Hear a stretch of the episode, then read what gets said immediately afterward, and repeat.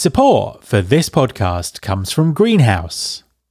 In today's competitive hiring landscape, taking a people-first approach is business first. That's why Greenhouse helps companies adopt a flexible, fair, and efficient approach to hiring. Greenhouse empowers everyone, from recruiters to hiring managers, to make confident decisions that help strengthen your business so you can get measurably better at hiring. Discover how Greenhouse can help you hire for the kind of business you want to build. Learn more at greenhouse.com/hire. That's greenhouse.com/hire. There's been more of scientific discovery, more of technical advancement and material progress in your lifetime and mine than in all the ages of history.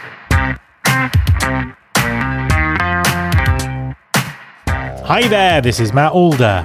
Welcome to episode 572 of the Recruiting Future podcast. AI is a game changer for talent acquisition. And as we start to move from the hype phase to the doing phase, its potential capabilities and current limitations are becoming more apparent. So what can and can't AI do for talent acquisition right now? And how will things develop in the future? My guest this week is Mona Khalil, Senior Manager Data Science at Greenhouse. As well as building AI into their products, Greenhouse has done extensive research with both TA leaders and job seekers to understand the potential positive and negative impacts of generative AI on recruiting. Hi, Mona, and welcome to the podcast. Hi, thanks for having me. An absolute pleasure to have you on the show. Please, could you introduce yourself and tell us what you do? Yeah, absolutely. My name is Mona Khalil. I'm the Senior Manager of Data Science here at Greenhouse, Greenhouse Software. So at our core, we're an applicant tracking system, but we offer a full suite of tools to enable you to recruit effectively. Our mission as a company is to make you great at hiring. Fantastic stuff. So obviously you work with lots of customers around the world. It's been an interesting year in many, many perspectives when it comes to talent and hiring. What are the main challenges you're seeing your customers having with talent markets at the moment? Yeah, so I think one of the things that we've been, I think the first thing that comes to mind is definitely just reduced capacity to be able to do the work that's necessary to recruit effectively. I know a lot of teams are stretched thin. A lot of recruiting and really many other teams are just based on the economy, looking at ways to become more efficient, to do more with less. We're also seeing much higher volumes of hiring. So just needing to be able to sort through, evaluate, and communicate with much larger volumes of candidates, as well as figuring out, I think, which is the big topic here we're going to talk about, is how to use new and emerging technology like AI to make your recruiting processes more efficient. Yeah, absolutely. And one of the things I think we'll all remember about 2023 is just the amount of time we spent talking about generative AI. It really has been the big narrative. What kind of uptake is there with generative AI for the employers that you're seeing? I know everyone's talking about it, but how much are actually people using it as part of their strategies? I don't think I can give a specific number on who's using it, but I don't know anyone who isn't interested in figuring out how to effectively incorporate it into their process. Actually, let me think. So we've got, we actually performed a survey, like a candidate experience survey, and we found something like a third of HR leaders are already using it. Another half of them are considering using it. And I think like even the remaining percentage might be thinking about how to incorporate it into other processes. Like there's just so much that can be done with generative AI. Absolutely. And it's probably important to kind of zero in on some specific use cases so we can kind of talk about them. So one of the things that there's been a lot of conversation about is how AI could perhaps help to improve DE&I. Is that something that you're seeing at the moment?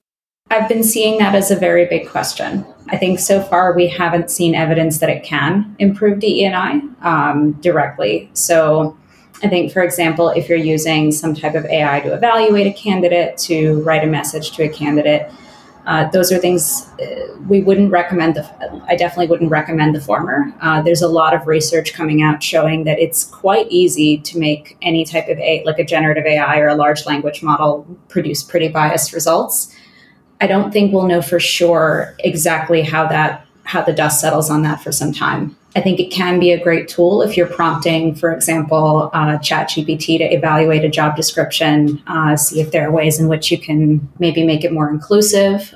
You can have it review messages you're sending to candidates. Like, there are a lot of ways in which you can prompt it to actually to create messaging, language, questions, and content to be more inclusive. But I wouldn't consider it inherently a solution to trying to create a more inclusive hiring process.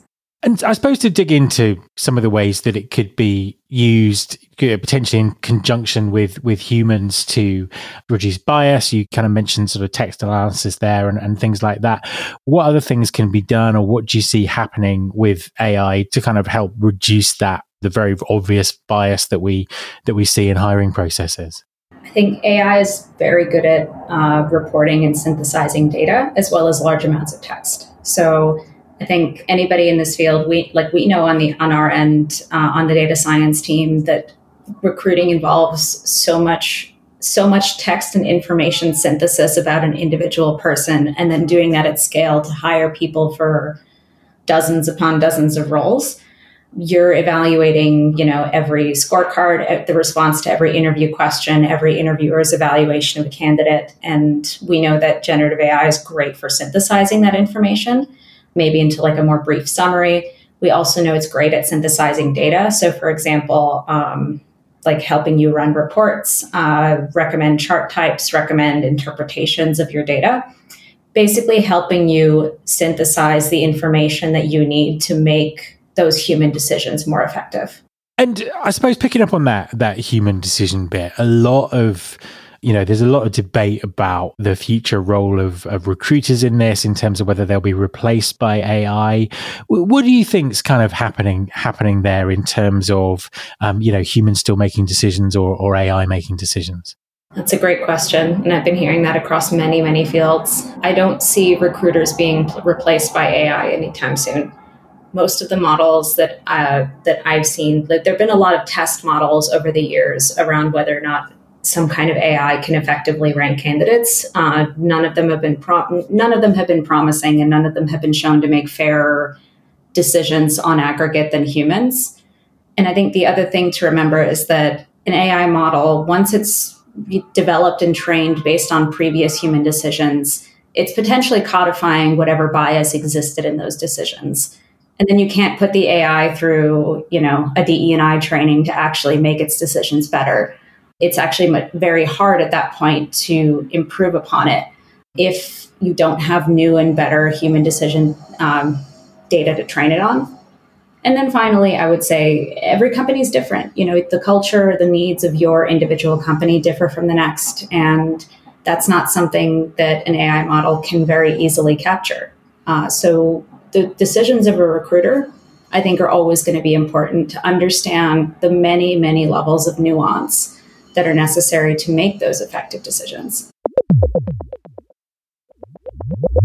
You talked about all of the amount of text and data that's around the recruiting process. When it comes to, resumes and resume parsing and those kind of things, I mean, how is AI helping with that process? Because, it's always seemed to me that we're still using a very old-fashioned text-based process of people sort of talking about what they do and what they can do. How is AI helping there? I suppose particularly also from a bias perspective. That's also a great question. So I'm going to start with the parsing part of things. I think anybody in recruiting knows that resume parsers tend to be, at best, not very accurate. One of the things that we've done is we have a resume parser that we've integrated into Greenhouse that's actually probably one of the best out there as far as accuracy by a large margin. And it uses a lot of this new technology like GPT-3. So the first step of just accurately getting the information where you need it in a structured manner is something that we've prioritized as far as leveraging this new tech. And then the other thing is going to be actually standardizing and potentially normalizing that information. There are so many different ways in which a person can convey that they have a skill. And I know that in recruiting, for example, like it's your job is to know recruiting as well as a lot about the individual roles that you're hiring for. So potentially what an AI model or what AI can actually do is synthesize the similarity of the different languages, potentially surface skills that or find skills that are described in different types of languages and identify them as something similar or the same thing, so that you can accurately and reliably see that if, you know, a candidate describes a technical skill using language that maybe you're not familiar with, that they can still be identified as having that skill. You talked about the issues with AI effectively making selection and hiring decisions. There's a huge amount going on in terms of regulations. There's regulations, in the US. There was a presidential executive order a couple of days ago. The EU is very close to implementing its kind of AI Act. There's lots of things going on, and lots of things that people need to look out for. Do you think that employers are effectively monitoring the AI they're using and understand what's happening in their processes? I would say not everybody, because it's hard. I think it's often hard to tell exactly what technology is being used under the hood by the software that you purchase to help you work with, manage and evaluate your candidates in the process. I think from personal experience, I've seen some folks who have a good understanding as far as like monitoring the tools, but on some level, it's fair that you would expect the tools to monitor themselves.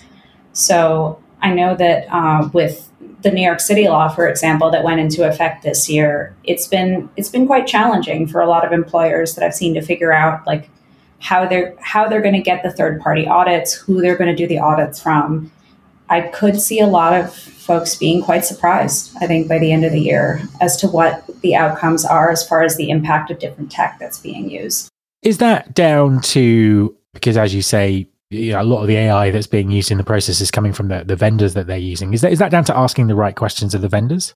A lot of times it is. I would say that's a very big part of it. Asking whether or not they do bias audits of the tools that they create, what guardrails and practices they've put in place to make sure that they're not producing disparate outcomes.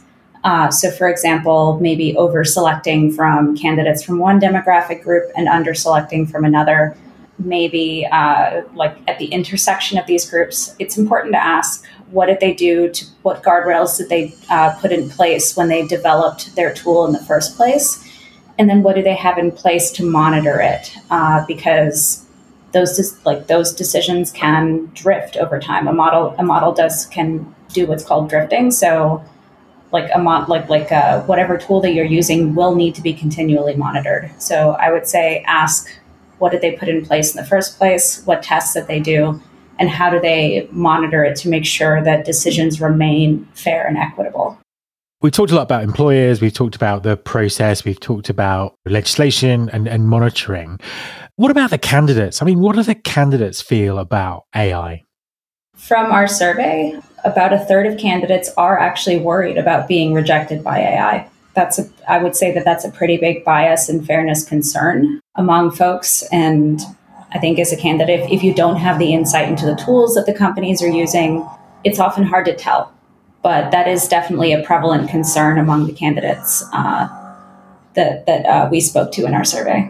What would your advice be to the TA leaders listening in terms of their overall strategy around AI, or how they fit AI into their talent acquisition strategy? What should people be aware of, be watching out for, and taking action on? I would say be very cautious of the tools that you use that impact whether or not you believe a candidate's qualified. Make sure that you ask those questions of the vendors that you use to see whether, what due diligence they're doing to make sure that they're putting the best possible fair decisions in front of you.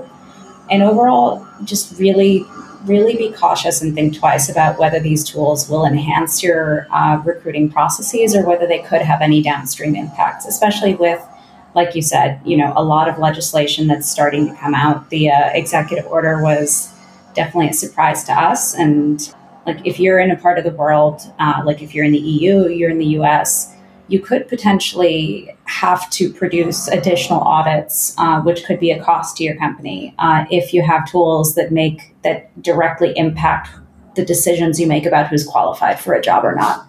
Final question. Where's all this taking us? What do you think the future of talent acquisition is going to look like? Where might we be in 3 to 5 years' time when it comes to AI?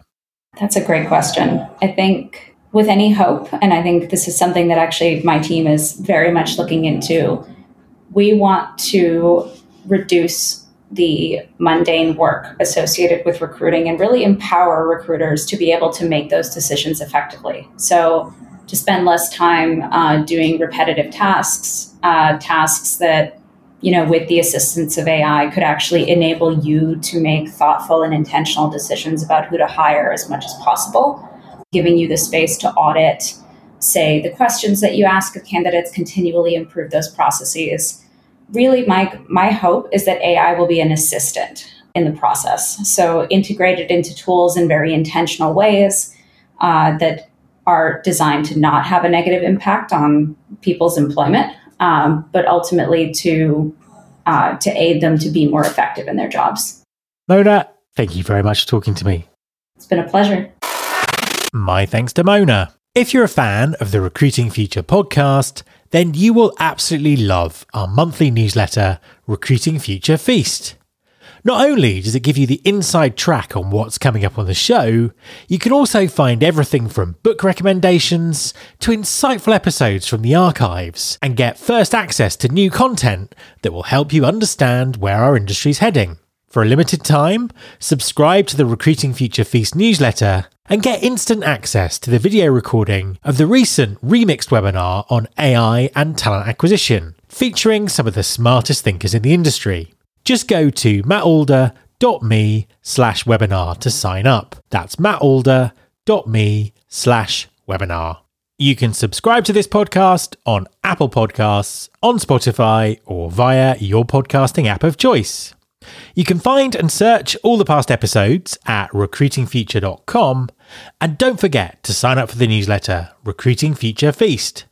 Thanks very much for listening. I'll be back next time, and I hope you'll join me.